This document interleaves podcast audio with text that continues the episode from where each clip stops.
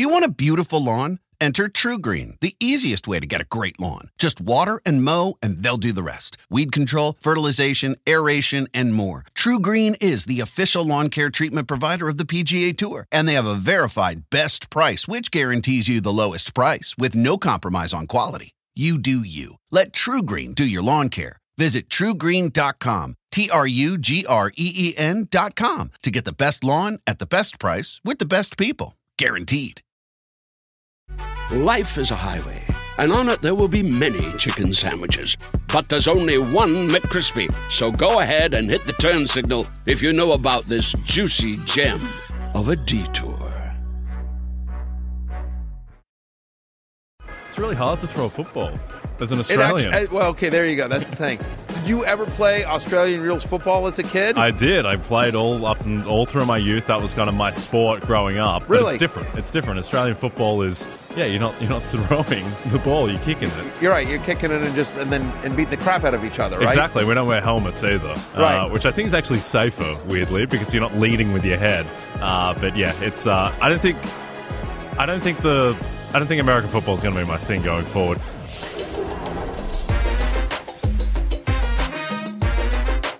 Fantasy Football Happy Hour with Matthew Berry, served by Applebee's.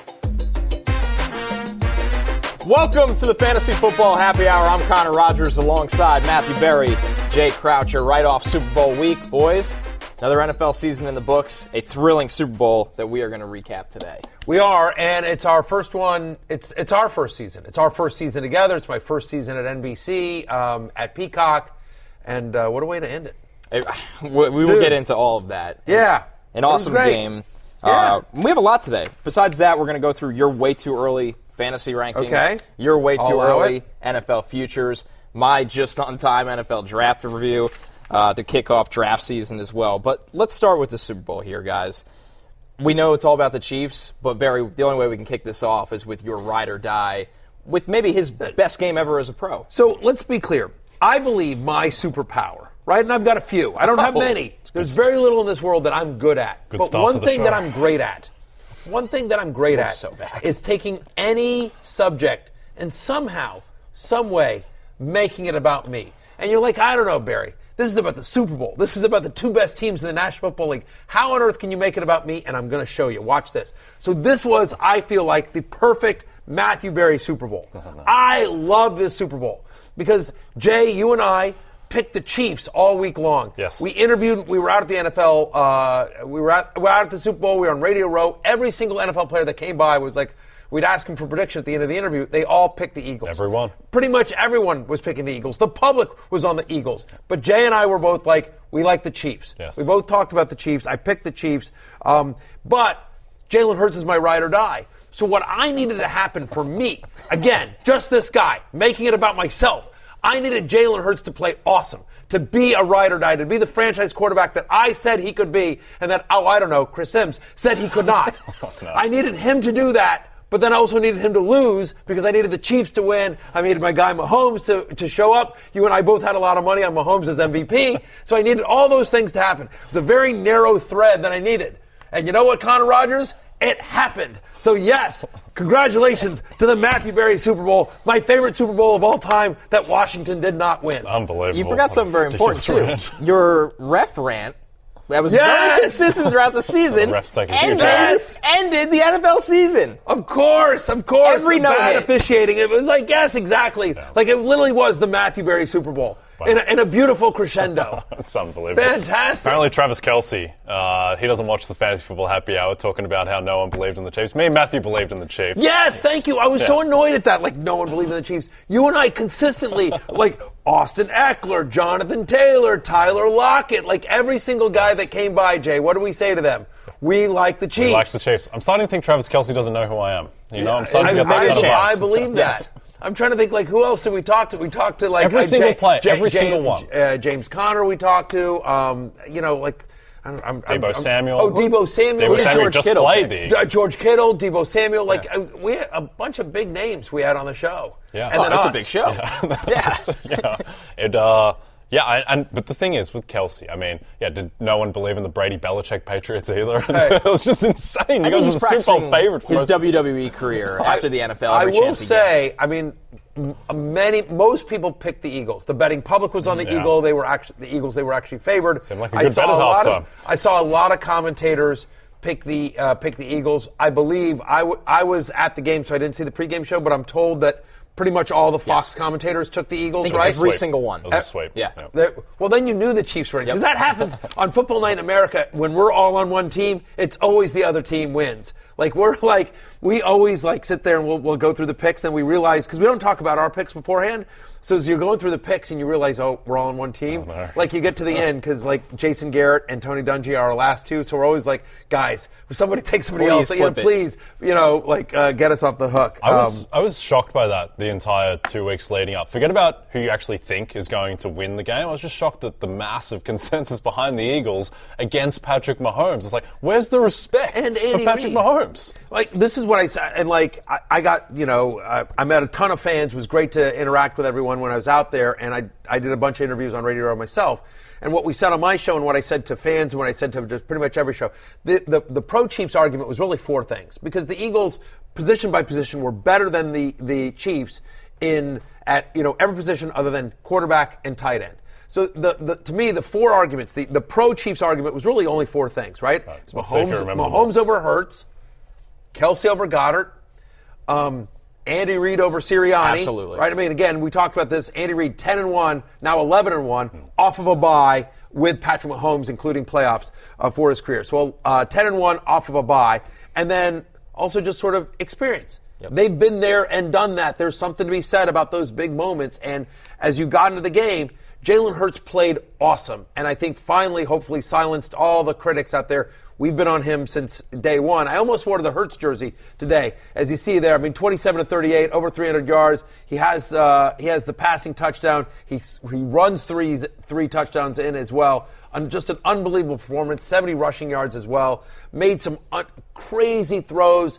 That throw down the I don't know what, what down and distance it was, but the, the Goedert throw, Goedert that- one, the third and down, 16. the third Yeah. and 16 or whatever, it's third and 18. Best throw of his career. Th- that Goedert throw was so good in between double coverage, like had to place it perfectly. And so Hurts was just amazing and, um, you know, which it, which was awesome to see. Like, I, you know, as a guy that roots for him, that he is my die. I almost wore him today.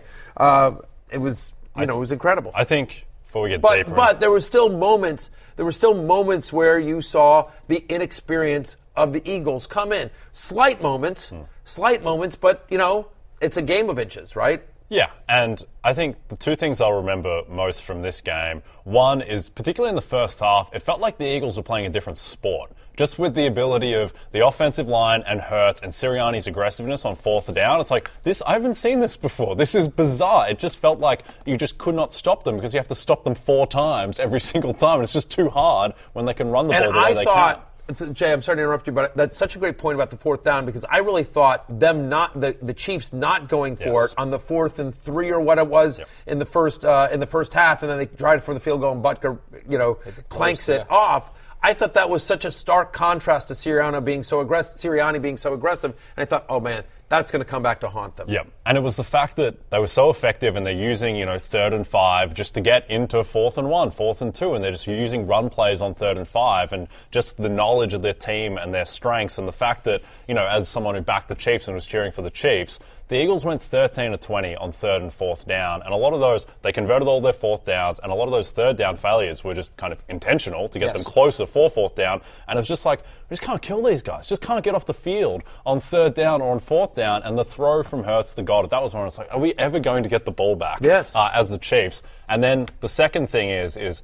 What a joy to bet on Patrick Mahomes in a big game. It was just when he's the underdog. Yes, it was just, it's one of the great joys. I highly recommend everyone do it. Uh, and the fact Give it a that even when they were down 10 at halftime, and it really felt like the game was over, Eagles were minus 410 on the money line on BetMGM at halftime, and Mahomes had the ankle, and in all the text threads I'm in, it's like, oh, the game's over. I'm like, let's just see what Mahomes looks like on the first drive. Because if he's 80%, then we can win, because it's Patrick Mahomes, and, and sure enough, we won. I mean, I actually said to people at at at, uh, at halftime, I, I actually thought about putting more money on the. You and I both have a significant amount of money. different levels for us. Um, uh, you're more of a gener- degenerate than I am, but you and I both uh, had a significant amount of money on the Chiefs to win the Super Bowl, Mahomes to win uh, and, uh, MVP, and a number of other prop bets that we gave out throughout the week. But I just sort of thought I, I turned to my my uh, my buddy. So I went with my wife, and I, I'm sitting next to a, a coworker, and I turned to him and I said, "Doesn't feel like the? I- know it says ten on the scoreboard, but doesn't it feel like the Eagles should be up like three touchdowns?" Yes, yes. And I said the fact that they're only down ten after first half in which Philadelphia dominated start to finish, and I get that they got lucky with a lucky with the one defensive touchdown. Yes. That's the point. You know what I mean? Like they should be blowing them out, and the fact they're only down ten, I actually think the Chiefs have a chance, assuming Mahomes, you know, gets shot up or whatever, whatever Mr. Miyagi magic they did on that leg uh, during halftime. Yeah, that magic is certain something. Uh, I won't even have to say what Yeah, it is. yeah, yeah, yeah. shot up with, but we know. So Mahomes is the first player in NFL history to win multiple championships and multiple league MVPs within his first six seasons. I mean, to put it in perspective, Mahomes is on track right now on track to be the greatest quarterback of all time in this sport. He's got a long way to go. Yeah. but he's at the age where there's so much left on the table for him. This is an unprecedented start to a career. It, I mean, it's magical. I mean, and honestly, like I I don't know that Andy Reid gets enough credit. Mahomes is something special, but again, if you, Mahomes, when Mahomes was drafted, like I think he was drafted tenth overall. Yeah. And Connor, you Yep. can talk about this because this is something you do, you do, you, you do for years, and for years you were the lead draft analyst for Bleacher Report. About think about Mahomes coming out of college, right? Uh, I, I believe. Let's not do your job. You tell me if I'm wrong, but I feel like the thing was like big arm, inaccurate, raw. There's something there, right? I mean, like Cliff Kingsbury went under 500 with Patrick Mahomes. I- I mean, in, In the college, Big 12, Texas Tech. Mahomes Right. is playing in the Big 12 in a spread offense. I mean, an offense where almost nothing at the time would translate to what he had to do to the NFL. When the Chiefs took him, the thought was this guy needs a redshirt year behind Alex Smith, where he's Yes. just watching and learning everything. And I'd heard behind the scenes those first couple months, he really didn't need that. He was not ready to come in and play. So, perfect situation, perfect coaching, and Mahomes, to his credit, uh, unprecedented work ethic, ethic meet, uh, meets talent put it all together after that redshirt year. So for everybody that says you have to play right away, Patrick Mahomes is the perfect example against that right Listen, now. Patrick Mahomes is, is talented, and Patrick Mahomes was going to be like a good player in the NFL, period, wherever he went. But if he doesn't go to Kansas City, if he doesn't get Andy Reid as his coach, if he doesn't have somebody like Alex Smith to be like, you know what, I'm a good dude and I'm not threatened. Yes, Yeah. I will take you under my wing. If he doesn't have those things, he doesn't become Patrick Mahomes in capital letters, potentially going to be the greatest quarterback of all time. Not I- this I- I, strongly yes. feel like, yeah, no, I mean a thousand percent. Like there's a there's a viral clip, uh, and I forget what show it was on, but it, it might have been the shop or something like that. But he's in a barber shop, so I don't know if it was actually the shop, but um, uh, the show, the shop on, on YouTube that LeBron and Maverick Carter do. But I don't know if, uh, but he was in he was in a barber's chair. I just remember this talking about the fact that like he didn't really learn to read defenses until like his second year. Like that he was just he, you know he was mostly just a first read guy Yep. and an instinct guy, and it wasn't until like year two or year three in the NFL as a starter. Year two is like as a starter, not like because it's first year he sat behind Alex Smith except for one game. But it wasn't until like his second year or third year in the league as a starting quarterback that he really started to understand what he was seeing out there. Yeah, and I think look, Tom Brady's the greatest quarterback of all time, but I don't think anyone actually thinks that Tom Brady is better at playing quarterback than like peak Aaron Rodgers, just in terms of pure Right. talent. But Brady had the better career by far, and Mahomes now has the the opportunity to basically have the talent of Aaron Rodgers and potentially the career of Tom Brady, which would clearly make him the greatest of all time. But it's still early. And, and, and I think, like, I mean, it, you know, we're still in the uh, afterglow, but I think that when we look back on this Super Bowl, we will we will not only mar- remark about Mahomes' greatness and, and that second half. You know, my friend Bill Barnwell over at ESPN uh, wrote an article which is terrific. I highly recommend it. But um, but Barnwell just talked about like that was a perfect second half. That Yes. might have been you know one of the greatest second halves in Super Bowl history, if not the greatest Super Bowl second half in Super Bowl history, because it was completely flawless in terms of the play calling and the execution and how Mahomes played. But when you think about when you think about this, like so, not only did Mahomes win his second Super Bowl before the age of 27, his second Super Bowl MVP, but he does it without Tyreek Hill. That was one of the big questions. Well, you don't have Tyreek Hill anymore, right? And and so they didn't even have Mecole Hardman. Not that Mecole Hardman is, is all that, but like you you know you you think about some of the, the heroes out there other than Kelce. Kelce's awesome, right? But they had they had a seventh round rookie running back From Rutgers. from Rutgers, Rutgers. leading the way. Like, you know, a seventh round rookie running back out well. there, and Jerick McKinnon, who's bounced around the league. Th- th- those are the two running backs there. Um, they had uh, they had Kadarius Toney, Tony, who was a cast off from, from the New York Giants. Juju Smith Schuster, who, Schu- Juju Smith Schuster, who I believe is on a one year prove it deal, who's like on a you know like the Steelers were like whatever like who's like and he was less than hundred percent. Marquez Valdes Scantling, who again was not like a hot free agent when he coming out of Green Bay last year. Like they didn't have. It's not like. It's not like he's back there with uh, with Tyreek. It's just with, he doesn't with, Tyreek. with, or with Tyreek and Jaylen Waddle. Yeah. or something like A.J. that. Brown and A.J. Brown and DeVonta- Smith. Yes, I I mean 100. percent Yeah. Like you could easily make the argument, and I think you could. AJ Brown, DeVonta Smith, Dallas Goedert as a trio are better than Travis Kelce and any other two skilled players you want to give on the Chiefs. Like, and so it's just a credit to Mahomes. Um, uh, you know, the 51 yard run is like, you know, again, like we're like, oh, like he's going to be back there on one leg, and he was just like, I don't, care, you know, I mean, like, unbelievable. He and to me, what I'll remember most, just in terms of a stat from this Super Bowl, it was that the Eagles pressured Mahomes on 35% of his dropbacks, and he didn't get sacked once. To be on Right. the ankle like that and be under pressure at that's that's more than the Eagles' pressure on an average rate. Like the Eagles' pass rush got to him. It's just that he was so good with his awareness, being able to navigate the pocket, and just being able to complete throws as well. He had one to Kelce where he's falling down as he's throwing it, still completes it for effectively a first down, and to go on that scramble at the end to evade Haason Reddick on on one leg is just insane. coming into the game, no team in the NFL, including playoffs, had more sacks than the Philadelphia Eagles. And I loved, I believe it was Orlando Brown after the game. Zero sacks. Put that on a t shirt. Yeah. Right? Again, and some of that is due to the, the line. Give the line credit. Yes. They stepped up in a massive way against uh, formidable uh, Eagles defensive line.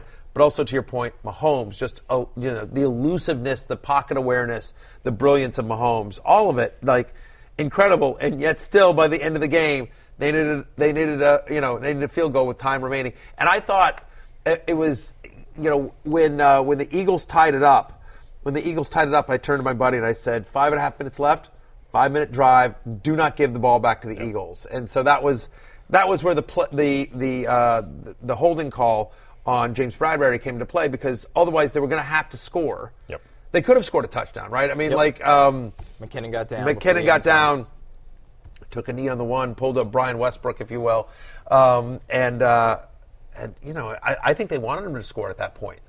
Yeah, they Like, were because- letting him go in. Because Yeah. the if I'm the Eagles, by the way, wouldn't don't you think the Eagles would have gone down, likely scored a touchdown, and gone for two? yeah, With I Sirianni, so. absolutely. I think so, particularly with how effective they'd run the ball in short yardage with Hurts all game. And I think there's. It's funny when you have a big bet on a team and you just kind of you you kind of just kind of focus in on certain aspects of the game. Just little things like when McKinnon after he took that slide and then they're kind of bleeding the clock and Mahomes kind of is just he's just waddling around and takes the five yard loss. Yeah. I'm like, do we need to lose five yards when Harrison Butker's already be- almost missed a PAT Yeah. and missed a 42 yarder? We really need to do that, Patrick. Just really get in the swing of it. But Connor, I'm interested what you think because I thought the Eagles, I thought they started. Look, Sirianni was magnificent. Hurts was magnificent. Those guys are legends for what they did in the Super Bowl. But I thought in the fourth quarter they started to get a little bit shaky. thought the blitz call from Gannon on the Skyy Moore touchdown that was weird. Also, I didn't understand why when they are trying to tie it up down 35-27, why are they running the play clock down to one over and over again? You guys might need to score twice. It felt like they started to the experience might have started to show a little bit. It really did, and you make a great call about the play clock, whether it was when they got hit with delay games or whether they got hit with having to call a timeout. And at the end of the day, as well, when you let the play clock drain like that, it lets every single member of the defensive line give the green light of when they can go and get off the ball. So it's an experience thing, and it's, we're seeing the Eagles staff, as lack of experience as they have, start to get poached. The Colts hired Shane Steichen as we record this podcast. That happened today, uh, so he will be their head coach. Arizona's in a final stage with Gannon, their defensive coordinator. So it, these are young guys that they were in the heat of the moment against Andy Reid, who's been there, Patrick Mahomes has been there, and then the guys that don't get a lot of credit. Chris Jones has been there plenty of times yeah. on that Chiefs defense. So yeah, absolutely. When it came down to it, it makes me wonder, guys. Do you think in our lifetime now, as long as Andy Reid and Patrick Mahomes are together, will they ever not be the preseason Super Bowl betting favorite ever ever again? Yeah, well, I mean, not for, you wouldn't expect for the next couple of years at least. It's difficult to project out three, four years. I mean, there's just so many great quarterbacks in the AFC. You're going to have one of these off seasons where Burrow or Herbert or Allen they start to get superstar Yeah. uh, upgrades. But I mean, It's- Mahomes is going to be the guy for a while. Yeah, I mean, listen, it's so hard to. Uh, yes, I, I would. I would argue yes, there will be times because it, it all depends on we're we're especially like a a you know moment you know in the moment kind of thing. I mean, at this time last year. Everyone was saying the Bills were the preseason Super Bowl favorite, right? Yep. Even after the Yeah. even after the Rams By win last year over the over the Bengals, and and so assuming the Chief, if the Chiefs don't win next year, and it's so hard to repeat, right? I mean, uh, it's so hard to repeat. Assuming the Chiefs don't win next year, like, don't you think? Right to your point, you've got Josh Allen and you've got Joe Burrow and you've got Jalen Hurt. I mean, here that's the other thing about Philadelphia. Philadelphia is loaded. Yes. they're lo- they are young and they are loaded, and they've got they've got cap room and they've got some good draft picks. Like, I mean. Philadelphia is um, is set up for long term success here, and and we haven't even talked about the fact that you know the Niners came this close with like yeah I mean right with Brock Purdy. with Brock Purdy with a seventh string quarterback I mean like seventh round quarterback Both seventh string, seventh round, I mean, like everything so I mean you know The parody uh, of the NFL, yes. Any given any given any given Sunday Yeah, and we're only, you know, a year removed from Mahomes completely blowing the AFC title game to the Bengals. Like, it does change quickly. Uh, and Joe Burrow certainly will have something to say about the future of the AFC. But, yeah, it, it's, a, it's a very, very fun conference. Also, Lamar Jackson still probably plays in that conference. Uh, Right. Unanimous MVP For now, in he does. memory. For, Yes. for, now, for now, he does. Ravens also, by the way, real quickly as we're talking news, Yes. Todd Monken hired as their offense coordinator. He's been bounced around. I like Munkin as a play caller a lot. Very good. Very, Very good. creative. So I like the call out. We'll see if Lamar likes the call out. He may not have a choice because the franchise. So we'll see. Um, but uh, you know, I thought that was a good move for the Ravens offense uh, as well. Uh, question for you guys, because one last thing we didn't really talk about, and I've bitched about the uh, uh, the, the officiating all season long. Where were you guys on the last call, the, the, the holding call on Bradberry, which was clearly a hold? Yes. He grabs Jersey. Bradberry, after the game, said, I held him. But it was very momentarily. It was kind of ticky tack. Juju Smith Schuster is not a guy who wins on speed, so it matters less with a guy like Juju than it would like Mecole Hardman or MVS trying to get loose, right? You know, he's not a guy who wins on speed, so Mike, I'm curious where you guys landed. I think in the moment and in the immediate aftermath, I think Greg Olsen probably gave a voice to most of America where it's like, yeah, that's technically a penalty, but it's not really one that you call. It didn't feel like one, but then on replay, when you see the tug, when there's a tug, I think it just has to be called a penalty. So I'm okay with the call. Certainly, as the Chiefs better, I'm okay with the call, but I think that was the right call. Uh, It was the right call. The problem always comes back to this, guys: the consistency issue. Yes. Correct. You can, and I haven't personally done this. I'm sure you can go back on the All 22 and find Brad. That's how Bradberry plays, by the way. He's always played this way. Right. That same play probably exists at least five times. Juju got more blatantly held earlier in the game in the first half, and they didn't call that. So I get that that the consistency wasn't there, and that, It- that would be if, the if you let him, if you let him play for three and a half quarters, you got to let him play the whole game. Super Bowl. Yeah, it's the And same was- thing in like basketball, where you know some games guys are just gonna- like the Miami Heat are just going to set moving screens every single time unless the ref calls it, and then if you establish the baseline of consistency, then you adjust the way you play, and so that would be the thing that there wasn't that consistency. to me, that's that's the issue. Is like, and it you know, you hate to see that happen. I, I'm with you. Like, as a Chiefs better, as somebody who predicted the Chiefs, who wanted this to work out the way it did, because again, making it all about me is my superpower. I um, I was happy with the call, but I don't agree with it. To your point, yes, it is technically a hold. It, it just feels like. But you need to call that throughout the game. It wasn't as egregious to me. It wasn't as egre- as egregious as the call against the Bengals last year in the Super Bowl. I thought that should not have been called at all. Yes, I think that one was worse. And the thing is, is like if you showed that, if you showed that play to me and told me the context and asked me to set a market on whether that's going to be called a penalty or not in the last two minutes in the Super Bowl, I would have said plus 500 that gets called. That's not going to get called, not in the last two minutes of the Super Bowl. So you know, but it was a penalty. So It's by textbook. It's the right call. It's Yeah, just no, a matter of the moment. It's just the it's just the matter of the moment. It's yeah, it's it's like but if you and if you made that call throughout the game, okay. You were there. What was the reaction in the stadium to that call? I was sitting in a, a gr- with Eagles fans, and they were all just like, uh, they they were not happy. They didn't start flipping you over. Or They did not start flipping me over. They were actually very reasonable uh, Eagles fans. Like I liked all the guys that I was sitting with, uh, just around me. They were very upset, but they were also, they were also like, um, you can't. it can't come down to that. It can't, you know, it can't come down to that. You know, they were like they're all just sort of silent, right? You know, It was very fact- deflating. It was very deflating. Very deflating. But the truth is, is that okay? Even if it doesn't get called, so then it's what? It's fourth down or third down? I forget. It was fourth down. It's, That was fourth, it's fourth down down. It's fourth Field down. goal. They kick the field goal, and then they got to get a stop. Yep. So And at Yeah. that point, the game is probably pick. Honestly, it's a coin flip at that time because the Eagles they still have enough time and a timeout to be able to march down the field and potentially score a touchdown to win I think it. they were out of timeouts though. no, they had one. They had one. They did have one? Yeah. They had Okay. one. So I think that at that point, it's pretty much a coin flip. Certainly feels like they would have marched down It- based on nobody the was getting a success they stop in the second half. It felt like so. I think that's why everybody was upset. Yeah.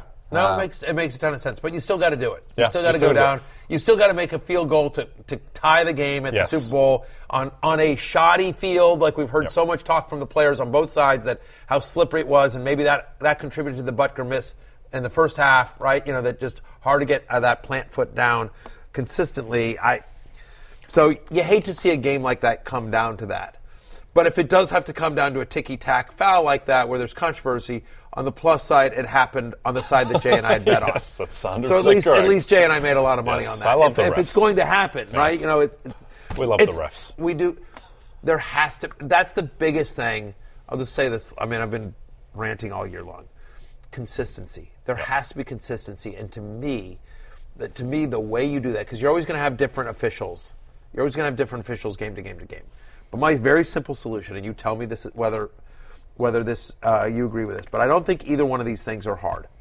Number one is officials should be full time employees. It's a multi multi billion dollar company, right? They should be full time employees. Their entire job is being a referee on Thursday, Sunday, Monday, whatever it is. And what that means is like whether it's they're on Zoom calls all week, they're looking at the two teams that they play. This team plays physical. This team plays this. This team. So they know they've they've got a whole week to prepare for the game, to know what they're going to be looking for, how certain players. Uh, to your point, if Bradberry's always playing like that, okay, are we calling this or are we not? Or not. And if we it. are calling this, okay, we need to call it early so that they know. You know, like have those conversations because right now they all have jobs. That's what people don't get is that referees have actual jobs, and it's just like okay, you know, five o'clock on, at five o'clock on Friday they leave whatever it is their insurance company that they run, and they're like, okay. See you, honey.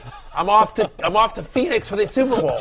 It's a little bit like I swear to decide God. the Super Bowl. Right. Yeah. Let me just. Uh, hey, is my you know is my uh, black and white jersey? Did you press that? Did you iron it? Yes. Did you iron it, honey? Like where is it? Uh, I see nothing but the kids' jerseys. What's going on? So it's literally some version of that. So number one is full-time employees where they their entirely focus is on like, okay, here's what we're going to be looking for. Here's where we're going to call the game, and the, the teams can work together, right, and talk about this through. And then the second thing is is consistency on uh, the replay assist when Oh, it gets yeah. called. Like you know, like it, it needs to either be all the time or never because it does feel like sometimes they'll buzz down and sometimes they don't, and it doesn't seem like there's any rhyme or reason to that. replay assist. It's like Hal in uh, 2001: A Space Right. Odyssey. It's kind of like this evil computer that just kind of surfaces sometimes. Sometimes it's And not everybody's there. waiting for the moment Right. for the whistles to blow to stop, and then sometimes it just doesn't happen. And you're like, so we're just moving on. Yeah, I mean, it just, No rhyme or reason. Yeah, it just it just feels like you know. Well, the I got also- it, the got it play was that was the one where it's like Andy Reid's got now four minutes to decide, and then throws at the last minute. Yes. I thought also was that definitely a catch? Yeah, it was. Uh, there was a lot going on in that game for And, and the other thing is, is that I and the, and the last thing I'll say is that I think they need help. I think the referees need help from the broadcast company networks, you know, and the, and the, the partners of the NFL, and that includes us here at NBC.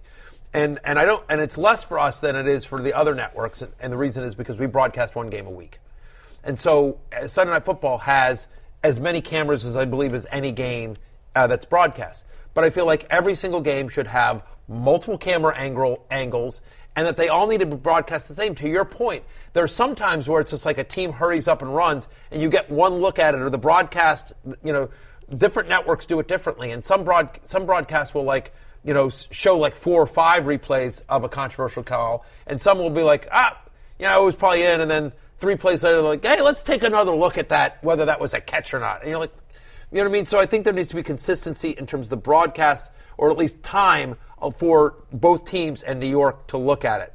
And I feel like that's inconsistent based on the number of cameras at the broadcast, uh, uh, you know, the the fifth game on CBS that's at one o'clock, right? You know, doesn't necessarily get the same amount of attention as a Monday Absolutely. night football, Sunday night football, or Thursday night football game, and so that needs to be that, that needs to be the NFL talking to the broadcast partners and saying, hey, if you're if you're broadcasting one of our games, this is what it needs to be. Ev- This is how many cameras it needs to be, and this is how it needs to be uh, shot. So that's my that's how you fix officiating. There you go, Matthew. Yeah, I Berry was gonna say, you're on it. Matthew Berry for done. president of officiating. It's done. done, done, and done.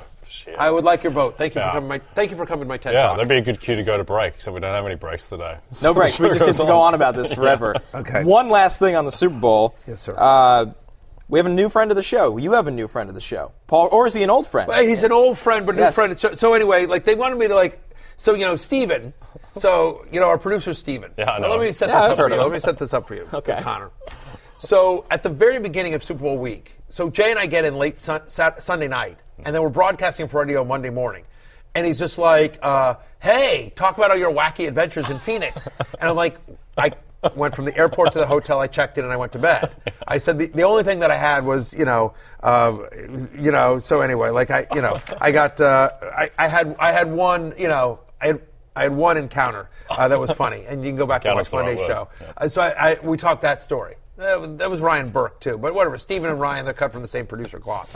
they all, they all, you know, whatever. They all I they view Sure, them they're not like Alabama running backs. Right, yeah, Yeah. exactly, Which exactly. yes. They're in the same school. I Matt view them as the school. same person. Yeah, to me, they're the same person. Yeah, they I pretty say much don't are. differentiate. A thousand percent. One likes the Jaguars, and I forget which one. I, you know what? It's they run together. Anyway, so but over the course of the, week, we had a lot of fun, and we ran into a bunch of people. And that's the great thing about the Super Bowl is you run into a ton of people. So uh, there were a couple of things that he asked that since we left the show Friday till now, our last show was Friday. Uh, there were a couple of things, and so.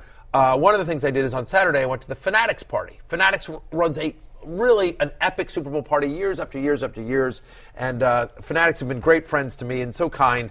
Uh, and literally, like all the jerseys you see behind us, the jersey I'm wearing now is courtesy of our friends at Fanatics. So we appreciate that. Appreciate Michael Rubin. And so uh, just at the party, I ran into a friend of mine that I've been in a number of fantasy leagues with, and we can uh, we can show the photo right here. So uh, so we all talk. We took a photo. Wow, the so that is, uh, is. just two guys in the MCU. You know, like obviously of equal importance. It's myself and Ant Man. Uh, there you go. So Paul Rudd was there. That is more Paul- superpowers, That is actually. Paul Rudd's son, the, the very young guy on uh, uh, wearing the uh, the blue suit, if you will. Uh, by the way, uh, I guess I'm trying to figure out left to right. Is it my left to right or whatever? Uh, it's uh, Scott Kaufman Ross who runs betting and fantasy for the NBA. Next to me, that isn't Kenny. Uh, that isn't Paul Rudd. Is Kenny Gersh, who uh, does the same and a lot more for Major League Baseball. And then next to Paul Rudd, between Paul and his son, is Matt King, who's the former CEO of FanDuel and now runs all betting over at Fanatics. So a great group. We're all hanging out. We were talking football, baseball, basketball, and of course villains in the MCU. I was once on a negotiation call with uh, with Kenny Gersh, and the entire call he had a baseball bat in his hand, just ba- like kind of bouncing against his hand. It was very intimidating. Something I highly recommend for anyone who's ever in negotiation to have an actual baseball bat. It's very Uh, effective. Kenny Gersh is one of my all-time dear friends. Who uh, Kenny Gersh used to. Like, this is probably 15 years ago uh, that Kenny Gersh was at CBS Sportsline, and I was trying to get my Talented Mr. Roto site off the ground, and Kenny Gersh uh, arranged for us to do some content. My Talented Mr. Roto site for CBS Sportsline. So Kenny's literally been a friend for a, a long, long time. Uh, he's a dear friend, and uh, it's a it is a story for another time. But uh, there is uh, Kenny and I have an epic story of me, Kenny, and Kevin Euclid. All of us very the great god of walks. all of us very drunk uh, in the back of a cab after an MLB All Star game. Wow, so, um, Um, uh, just said it anyway, but anyway, so the, the group of us all uh, were there at the Fanatics party, just uh, chatting. And uh, uh, Paul, anyway, Paul Rudd, of course, a very well-known Chiefs fan. He was there with yeah. his son. He's also a hardcore fantasy football player. I'm, I've been in a bunch of leagues with him over the years, uh, including the the Agbo Superhero League. He's a very good fantasy player as well. So uh, we talked some fantasy football and Chiefs. And uh, anyway, I was happy for Paul. Last, uh, last thing on Phoenix. I don't think I've even told you about this. So I had a big bet on Kyle Shanahan to win Coach of the Year at forty to one. We Yes, talked about did. it on Yeah. the show, and he loses to, to Brian Daboll uh, during the, the NFL honors uh, on Thursday night by uh, effectively three first place votes, and so that was bad. But what was worse was uh, my flight home the next day. You know, sitting in the seat directly in front of me on the flight home. Brian Daboll? Brian Daboll. Oh, that's bad. and uh, Brian Daboll, uh, who's a now, the worst thing is he seems like a lovely man, uh, which kind of makes it worse. He's very kidy, uh, but he kind of hard reclined right into Oh, me, knocked my kale salad off uh, off my plate, uh, which I didn't care for. And then every single person on the plane, except for me, asked for a selfie with Brian Daboll. And so they're going up to him and saying, "Congratulations on Coach of the Year, well deserved, Coach." Just over and over again. I'm right behind him trying to recoil out of these selfies. Just everyone telling him he deserved it. And I want to be like, "What about Kyle Shanahan? He took Brock Purdy to six and oh." No, it's, okay, it's- it's a couple things. All right, a couple things. Couple things. First off, I love Brian. Brian Daboll is incredibly nice. He's Uh, incredibly, and in, in, in just an incredibly cool dude. And I have a funny Daboll story, which I'll tell in a second. Secondly, and I think Connor and I will agree on this, and you know I will. Like, by the way, him knocking your kale salad off, that's not a flaw, that's a feature. He did you a favor. that- he did Yes. you a favor. That's Kale right. salad You know, on a plane? no, that- thank you very much. Where was that kale from the cargo pit? Did you bring a kale salad onto No, the it was plane? just like one of those kind of generic, kind of accompanying salads as part of the main meal. It wasn't like a central part of the is meal. I terrifying. believe it was chicken Ter- breast, uh, and then yeah, it was just there. But Oh now, my God! I Anyway, didn't so get to good, eat it. good 'cause for you, Brian Daboll, killed on it. that.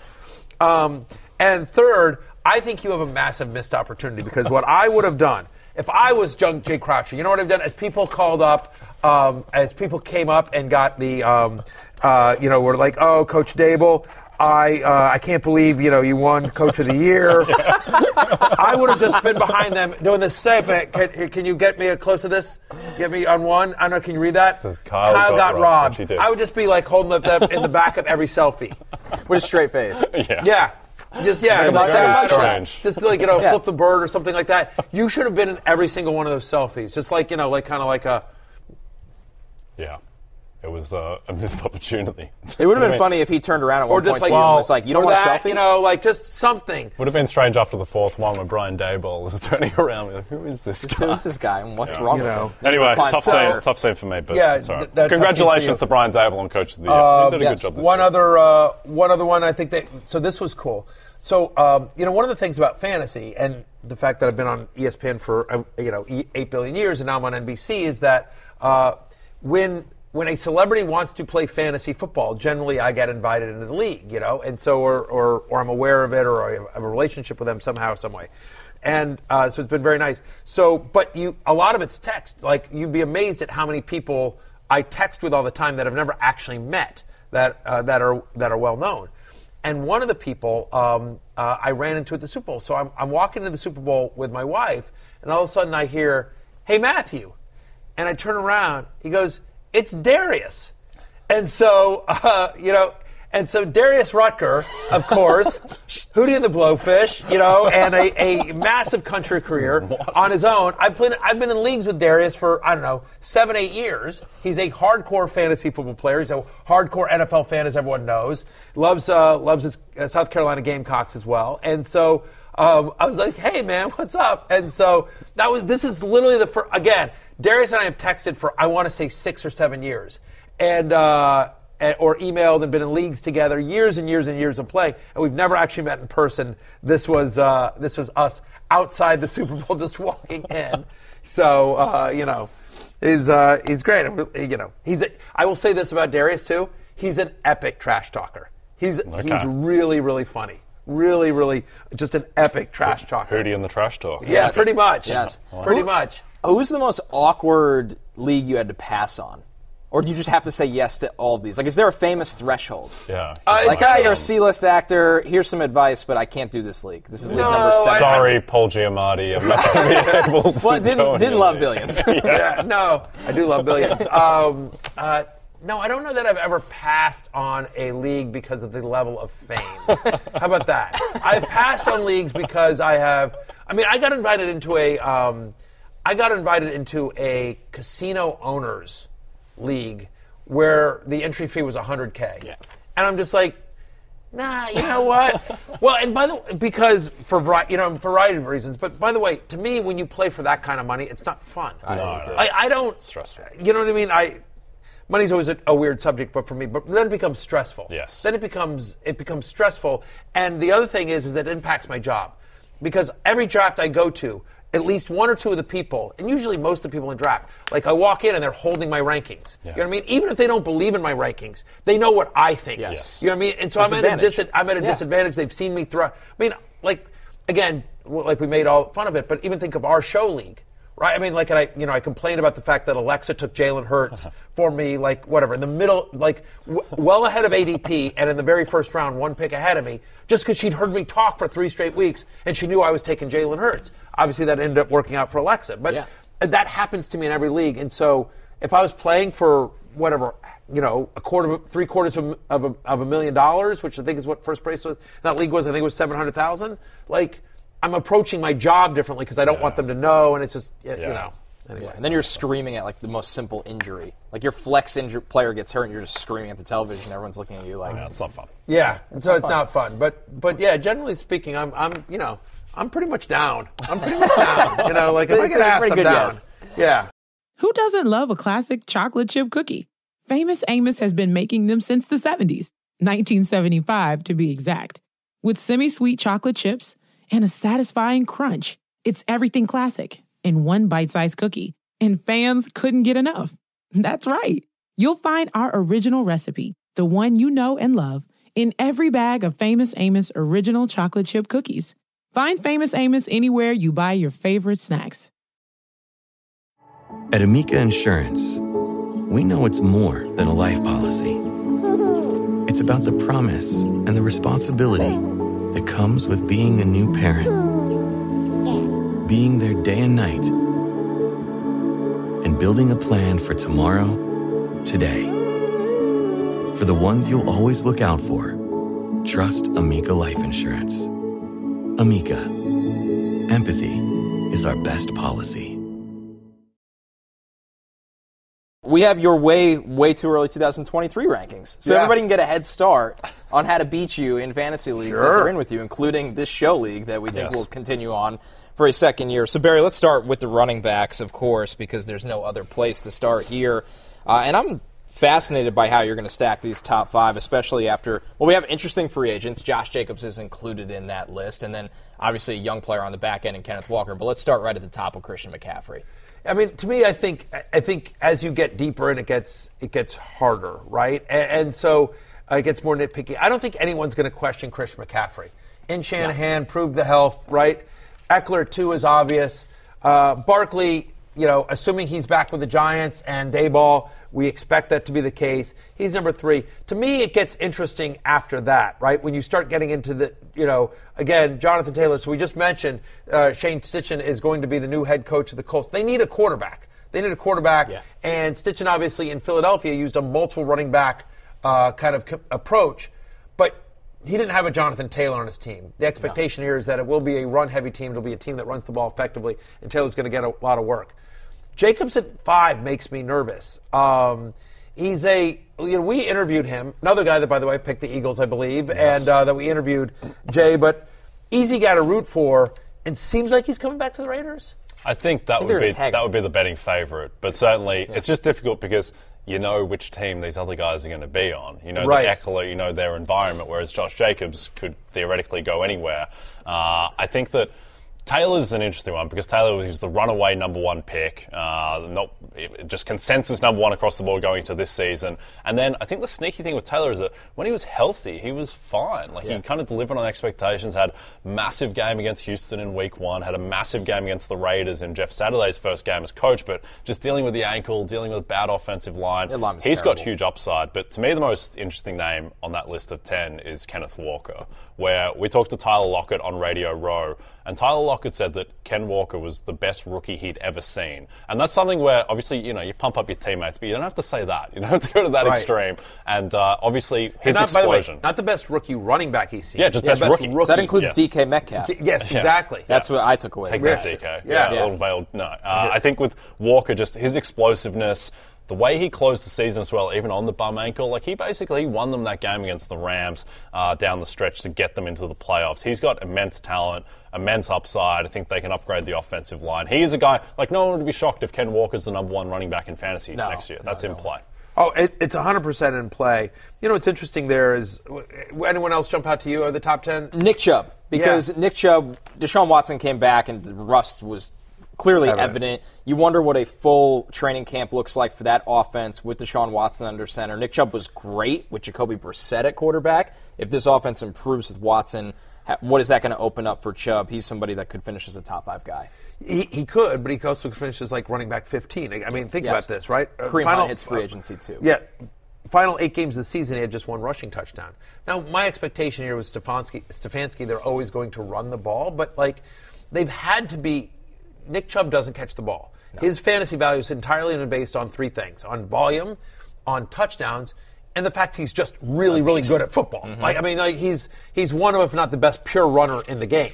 Um, but but if this offense is more open with Deshaun Watson, if it's more pass friendly, right? I mean, we saw Donovan Peoples Jones kind of, uh, you know, have a mini breakout this year, and obviously Amari Cooper had a very nice year.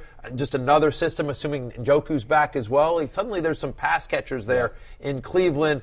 Deshaun Watson, we think, is going to be a very good NFL quarterback again. Um, and so, do they need to run the ball as effectively? Yes. Kareem Hunt could move on, but they have D'Ernest Johnson, who they like a lot Yeah. as well. So that's the only question is, is like instead of 22 carries a game, is he getting 17, 15 and 17? And with Deshaun Watson there, who's also a mobile quarterback, do the do the 12 touchdowns become nine because Watson keeps three himself? Some version of that. Sure. And then so there's there's more a wide range of outcomes with Chubb, more of a wider range of non-injury outcomes with Chubb than I think there are other guys in the top 10. Yeah, I think he's got a fairly high floor just because of the Correct. offensive line, but maybe a lower ceiling. I think maybe if you would take like Jonathan Taylor with your first pick at picking at five or whatever, who's very high variance, could be the best running back or could be uh, could have the season that he had this year. Then Chubb is probably a good support piece for that, just because he's got the high floor. Yeah, the other one that's interesting there is Joe Mixon, right? Um, you know, is so, and again, this is this is you know Florio's uh, beat more than mine, but you know, there's a scenario in which Joe Mixon is not on the Bengals next year. Obviously, there were some off the field issues again that raised its head uh, recently, and you know, seems like that got solved. Who knows though? But like, you know, Samaje Perine's a really Yes. good player, and they like him. And then you sort of think about the fact that they've they're going to have to pay Burrow, they're going to have to pay Ja'Marr Chase. Like they've got some they've got some cap they need to free up. Yeah, I think they'd rather keep that Chase Tee Higgins combo for Burrow and just go cheap after cheap at running back in the future. So that's one to keep an eye on. Moving on. So, and if oh. Mixon's on another team, then that changes the equation. Yep. Moving on to wide receivers, I don't think much of a surprise at the top here with Justin Jefferson, who just is coming off a remarkable year and a remarkable start to his career. But after that, obviously, this becomes a lot, a lot more difficult, Berry, which is talent after talent after talent. That I think, from, in my opinion, from two to six, this can go a lot of different ways. It really can. I mean, obviously, we're, we're banking on the fact that my little Cooper Kupp comes back healthy and that Matthew Stafford does not retire. He keeps claiming he's not going to. Yeah. I still sort of don't believe it until, you know, um, uh, until training camp opens and, and uh, you know, uh, number nine is back there under center. Davante Adams is a, is a bank on talent. All right, at the moment, at the moment, his quarterback is Jarrett Stidham. We don't expect that to be the case, but there's that. You could look any of these guys. That I mean, this is again, we sort of say this all all all the time, but wide receiver is deep. You know, the, the- you know, if you wound, if you go out of a, if you leave a league, a draft, and your number one wide receiver is is CeeDee Lamb or Mon Ross St. Brown, I think you're still feeling pretty good about your team. Yep. I think I think a case can be made that Justin Jefferson and Cooper Kupp should be the top two picks in drafts. Full I- stop. yes. Um, just because McCaffrey and the San Francisco offense, maybe like you know they use Sure. other running backs in that offense. And Kupp, we have to remember his last full healthy season last year. He was basically the greatest wide receiver season of all Yeah. time. And then this year was the number one fantasy wide receiver in points per game, even with everything that was going wrong in LA. Like he is all world. And then Justin Jefferson, offensive player of the year, obviously has an incredibly high floor and ceiling. So I might even put those two as my top two. Yeah, I mean, and you see, you know, Hill and Waddle uh, both there, right? I mean, but there are guys that can easily sneak in, like you know, no Mike Evans there. Like Mike Evans is always, you know, he's a thousand yards in the bank, right? We don't know who his his quarterback is. Like, is be shocked if if Chris Olave you know, is uh, he is, uh, sneaks into the uh, into Garrett the, uh, Wilson. Garrett he's got Wilson. Aaron Rodgers as his quarterback. Right. Offensive Rookie of the Year, Garrett Wilson. Yeah, there you go. By the way, Yeah, way, exactly. Um, so Deebo Samuel, of Deebo course. Deebo in there, right? Friend of the podcast, Yeah. Deebo Yeah, Samuel. friend of the show. Um, so friend of the show, yeah. So I don't, you know, uh, yeah, no Keenan Allen there either. So there were a lot of different, uh, uh, you know, it was wide receivers deep. I agree with you that Jefferson, Cupper, and Chase, I think, are in a tier by themselves. Sure. But after that, I think, you know, depending on how your draft lays out, in the second round, I don't necessarily need a, num- a number one wide receiver. If you went running back in the first round or Kelce, and then you come back around and you the way it's your draft, you're like, you know, you've got it's five picks into your next round, and seven of those guys are still out there. I'm like, I'm good with any of them. Yep, agreed. I'm fascinated to revisit these over the summer when we have quarterback answers for Yeah. Kupp. Even the Dolphins, we don't know the status of Tua, what, Correct. what that's going to look like. Of course, Davante Adams as well. Uh, and speaking of quarterbacks, let's move on to your quarterback rankings. Josh Allen still sits at number one. I feel like these are the five guys here, Berry. Not a ton of surprise, just a matter of how it could be shaken up in any way. And of course, once again, kind of waiting for Herbert to take that fantasy leap after what a lot of people would call a disappointing fantasy season. Herbert to me is the is sort of the kind of the swing, right? Like, you know, if Lamar's back, if Lamar Jackson's back with the Ravens and Monken's his offense coordinator, and Pass like heavy and- compared and to- pass yeah. heavy, like do they do they make a deal for a wide receiver? You know, and um, uh, you know there, there were rumors of DeAndre Hopkins going to the Ravens, right? You know, they're like so.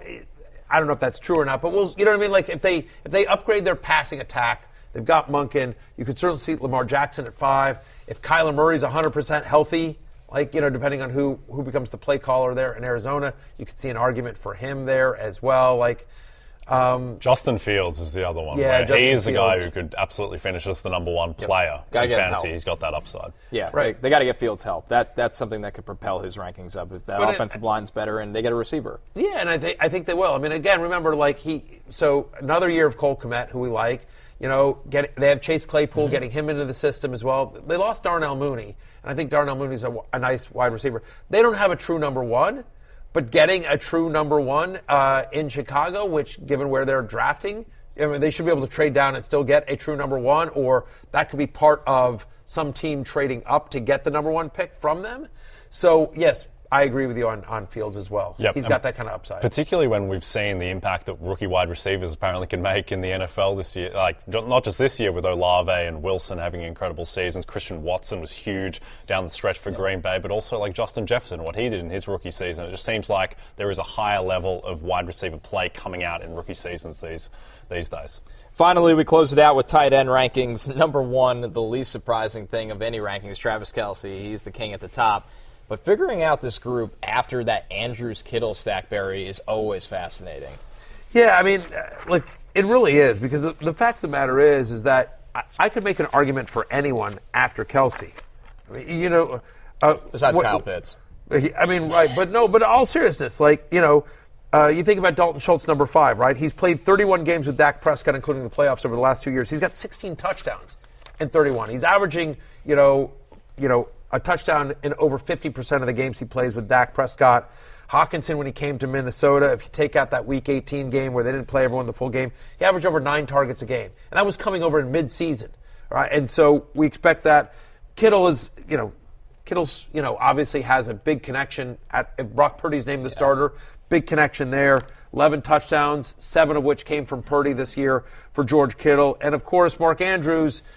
You know, another friend of the show, Mark Andrews, another guy I believe picked the Eagles, but a friend of the show, Mark Andrews, came on our air and just talked about the fact that it was an up and down year. But again, if Lamar's back and Monken, then I mean, you know, Andrews has finished as the number one tight end in fantasy before. Like, Yeah, absolutely. I think Andrews is the right number two with George Kittle, uh, friend of the show. I had a great chat about hair with George Kittle. Uh, I'd be a little bit. Jay brought that up too, by the way. Like I'm never hair's not a subject that I'm keen on. Like a lot of different ways you could go when you're talking to George Kittle. He's got great hair. But why? Yeah, but why bring up hair?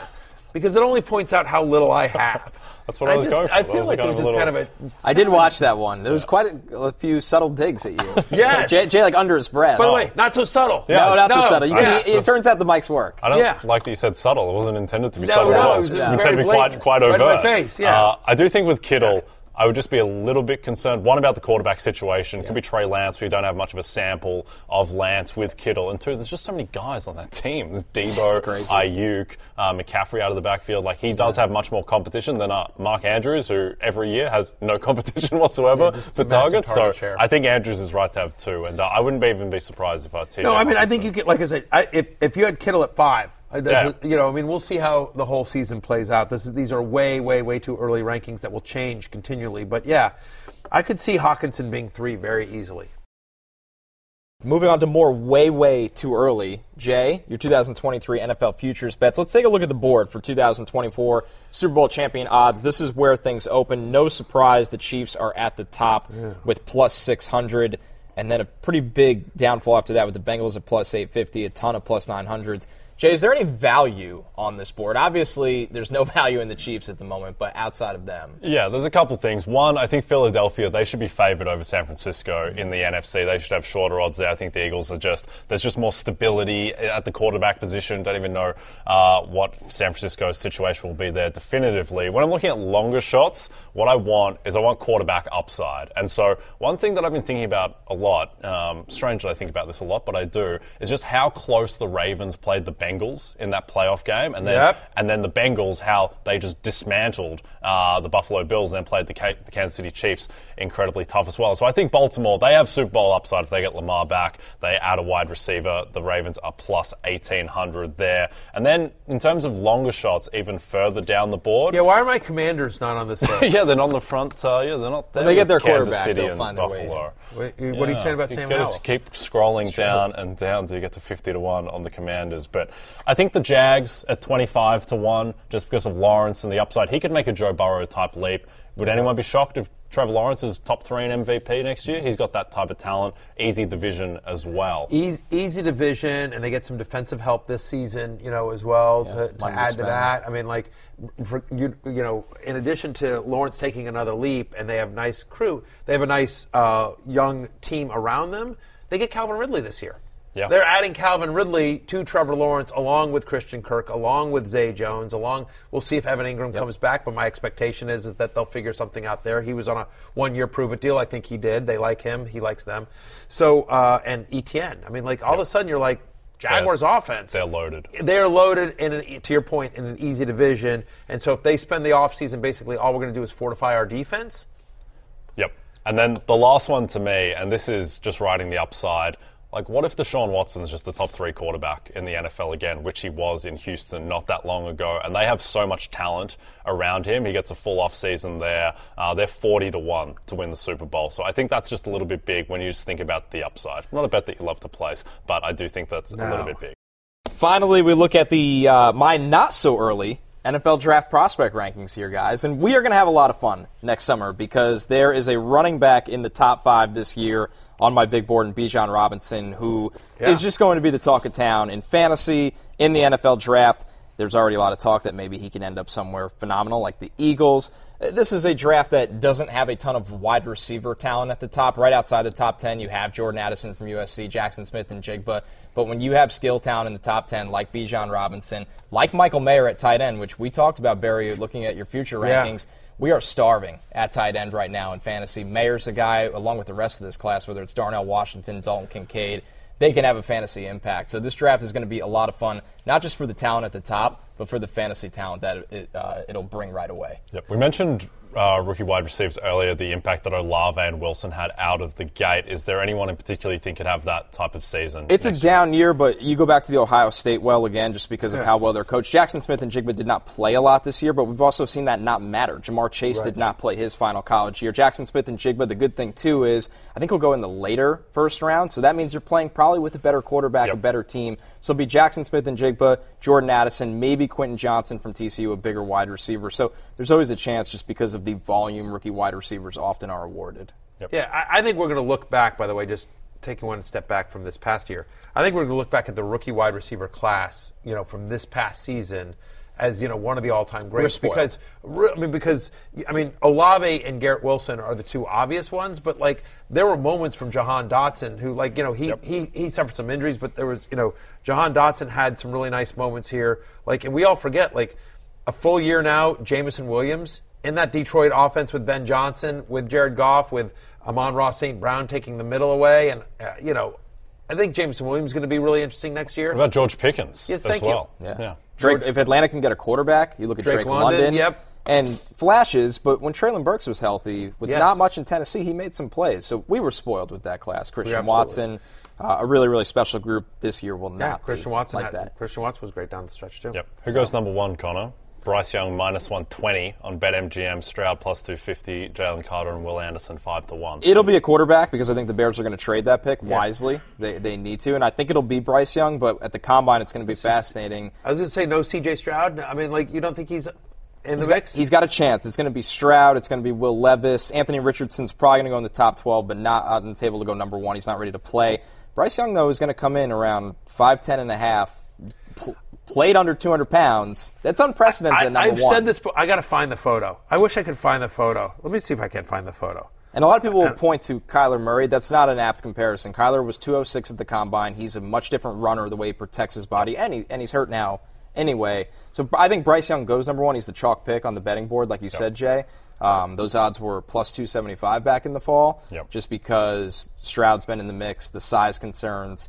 So it'll come down to whoever trades up to number one. If they have that size threshold, it's going to hurt Bryce Young, but still going to be the favorite for a while. The value's in Levis, by the way, which I, yeah, I think I texted you about a month ago. Yeah. Right. The value's in Levis. Here's a picture. I, I'm gonna I'm gonna text this to Stephen D'Agostino. Maybe he can throw it up there. Um, but this is a picture of I met Bryce Young at a Super Bowl party last year. I don't know if you can see this. Mm-hmm. I'll show that to you. But so that's me, my buddy Brian, and Bryce Young's the one in the middle.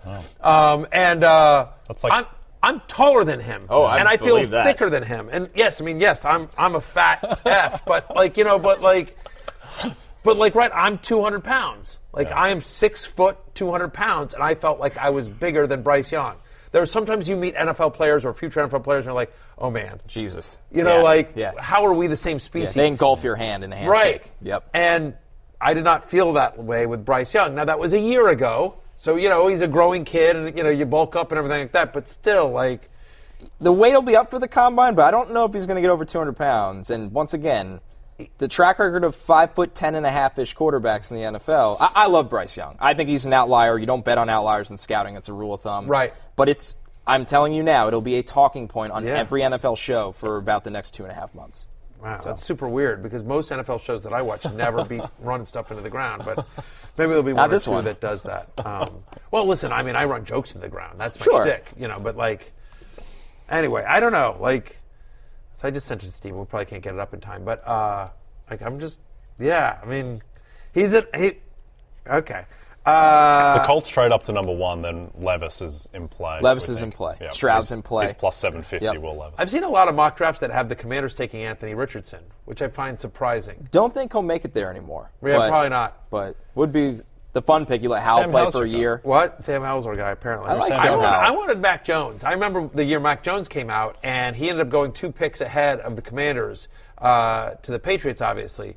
But I wanted him, and, and people were like, ah, you're going to get Mac Jones. I'm like, he's not going to get to us. You know what I Yeah. mean? And that's They go early. That's the problem with the Commanders is they're always just good enough to be outside the range of getting anyone good, but you know, not good enough to. Uh, Eh, you probably to- get Mac. You probably get Mac Jones now if you want. I'm not sure. I'm Not sure his stock's the highest in New England right I, now. I don't think you could. Um, I, I'm still in on Mac Jones. I'm buying Mac Jones stock. Yeah, I am buying Mac too. Jones stock. That, buying that Russell offense Wilson was a stock. me- mess. Get Bill Bill O'Brien O'Brien's there. a big difference. No, yeah, yeah, yeah. Big that- difference. They have a Mac decent Jones amount of money to spend too. Let's go. They could add a big money wide receiver if they please, if they choose to. I'm, So- I, uh, I would, I would, as a Commanders fan, I would love Mac Jones. Absolutely. Bill, give us a call. You know, Yeah, call Uh, Matthew directly. Call me. Call me directly. I'll make the trade. Um, I mean, listen. You know, we got a good shot. I, I will say one other positive thing that came out. So I was, I don't want to, I don't want to. I was at a party uh, where I met somebody. I'll tell you guys off air, but like I met, I met some, I, I met somebody who would know. Yes. You know what I mean? I'll just say that. Somebody who is high up in NFL circles who would know. And I just said, hey, man, off the record, like, we getting a new owner? Like, I'm a diehard Commanders fan. We getting a new owner? He's just like, you're getting a new owner. There so I'm like, go. all right. there you go. right. Snyder has his sale in Mar- his house up for sale. his house in the DC area So he's is, leaving is town on the market. too. What? He's leaving town. Like everything's getting left behind. I mean, like I'm just saying, like if you're if you're not selling the team, you're probably not selling your house, right? Yes. In in town, maybe not. I mean, Yeah, no, maybe, maybe he still would. Maybe he's trying to downsize. you know, This is the trend. You know, right? It's just it's, it's, It's in. Trend. You know, Smaller him, is now in. Him and Tanya are empty nesting, and they're like, ah, we don't we don't need this. You know.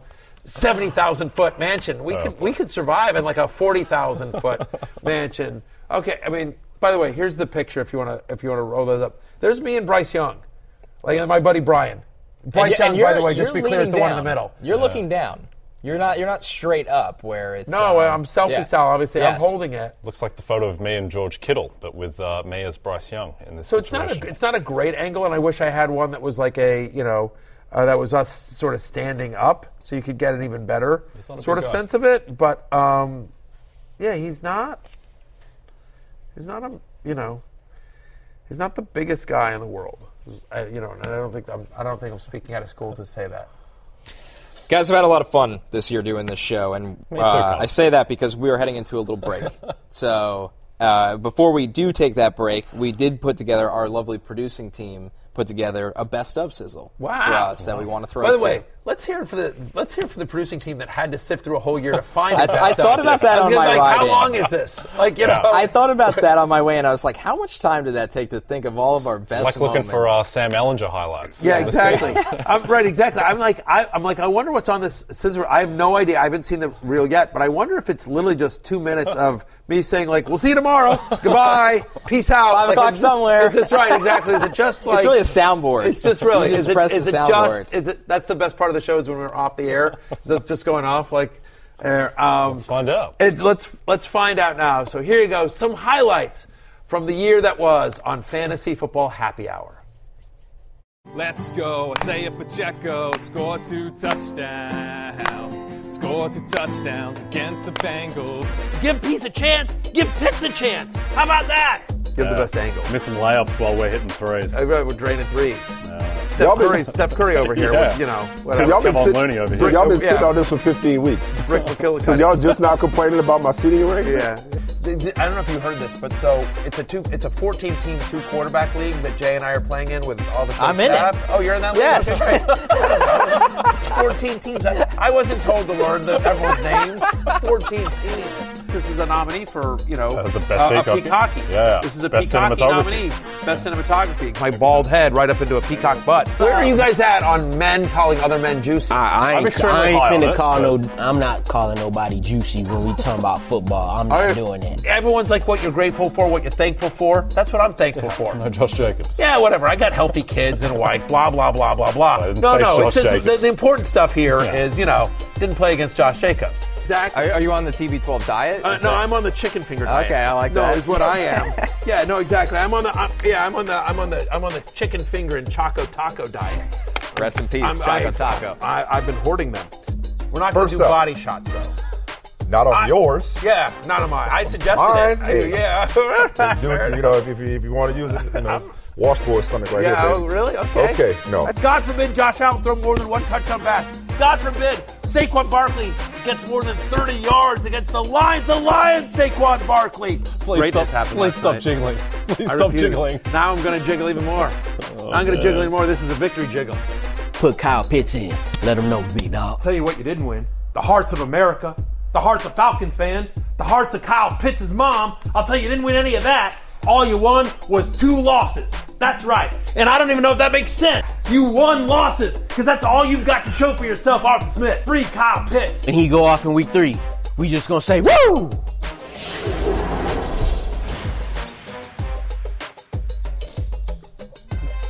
To be clear, only Lawrence Jackson said woo. I was not going to woo. Like, I feel like Lawrence and Ric Flair are really the only two people that should ever be allowed to woo. Thought my therapy sessions had gotten me past the victory jiggle, but there, there it is again, just right back. Just Gonna have to go straight back. Oh, yeah, to, gets to, me uh, every to that time. kind therapist who helped me To, through the uh, victory jiggle. to, to bring you back. Yeah. If you couldn't get enough of the best moments, we have more. There's an extended cut. It'll Is be there? on in the NFL on NBC YouTube channel where you can also watch this show in full. Um, so yes, if you want more of the best moments, if that wasn't enough for you. Yeah. Right, exactly. Um, yeah, not bad. Fun. A lot of fun. Review, not bad. well, you know Fun. what? I just uh, I I will say this uh, in all seriousness. I had so many people camp, and it's always you know, it's always flattering when people recognize you and they come up and they say they're a fan, they want a, a selfie, whatever it is. And so I, I met so many people Super Bowl week, and what was crazy to me is two person they all said the same thing. You know, they'd say, "Hey, I'm a fan, and can I get a picture? Can I wait? whatever?" And but they would also say like, "Congrats on the move to NBC," and you seem so happy. They always, every single one of them, you you seem so much happier at NBC, and I'm like, because I am, because I am. No you know. I mean, like you know, again, no disrespect to my former place, but because I am, and I think I'm, I think I'm looser on this show that I, as a broadcaster, I think I, uh, I think genuinely, I'm I'm happier and there's more space to breathe. And uh, it's been an absolute thrill getting to know both of you guys. Both of you guys have done great work. Um, your reward this year and your reward for the great work is that you're stuck with me and you have to do it again next year. There are um, and you're, uh, uh, you know, but uh, it's been an awesome year, guys. Great season. It- It's been a lot of fun. I've been uh, very thankful to be a part of it. We've had a blast, and I can't wait to see what next year brings. So, We did a sappy ending in at the Super Bowl. I watched it. Uh, yeah, um, and I didn't mention Blake Friedman, our, our researcher who's done a great job Oh. all year. I didn't mention Adam Wise, who helps us out with uh, guests and, and our YouTube production and and uh, makes me read ad reads. Um, but don't hold that against him; he's just doing his job. But um, so I want to give a special shout out to each of those guys. Blake Friedman's a diehard Eagles fan, so it was just a tough putt um, uh, for uh, Blake. But you know, Blake, I just as a um, as a thank you for all of your service this year, and to apologize because I was doing stuff off the top of my head. Feels like you know, honestly, as the researcher, you should have given me a list of everyone to mention. so it's kind of your own fault that I didn't have a list there at the end of the show last week. But just, I just, I have one photo. This is um, on the way out of the airport. This will make you feel better. This will make you feel better, Stephen. I don't know if you have that photo. Uh, but there's uh, just a quick photo that I saw on my way out of the Phoenix Oh, airport know Monday morning. Yeah, Monday morning, I was leaving Phoenix, coming flying back here to uh, beautiful Connecticut, so I could do the show. And uh, Steven, if you just want to run this photo here for Blake, there it is. So you can see there, Eagles Super Bowl gear now 50% What a off. Steven, just a steal, just an absolute. So that's just, quarter I think, good for you. It's a nice quarter zip there that literally is half price. The morning after, half price. There's Super Bowl gear. So that, you should have you should have grabbed one. I for thought Blake. about that. It would have been the right call. Would have been the right call to do. What I Should did- have a I- Chiefs one full price. yeah, I, I didn't need. I grabbed some Super Bowl swag for my kids. You know, like Dad's been, you know, so I grabbed stuff for for all my kids. I should have done that because it was only fifty percent off. Like I mean, it's dirt cheap. They're um, yeah, tough tough scene at the airport. Wow. But anyway, Just some bullets for Blake Friedman on the way out to win the Massive season. drive-by for a man that has worked so hard on the show. he's done a great job. Day in and He's day done- out. Hey Blake, how was how was it working with Berry this year? this is great. It's like I got run over on the very last show. Very last part of the by, very last uh, show. by a train. yeah. All right. There you go. Uh, all right. So I think we're done. We're right? done. We're- Couple. We- uh, see you in a few weeks. See you in a few weeks. I don't So know what we, the what show will go dark for a few weeks, uh, and then we will be back and start our off-season schedule. We will be live from the NFL Combine. We'll be at the NFL Draft. We'll have cover free agency left, right, six ways till Sunday. So keep the feed open because you will hear from us again. But so for everyone on the Fantasy Football Happy Hour and Jay Croucher and Connor Rogers, I am Matthew Berry. Listen. You don't have to go home, but you can't stay here. It is closing time. Peace out.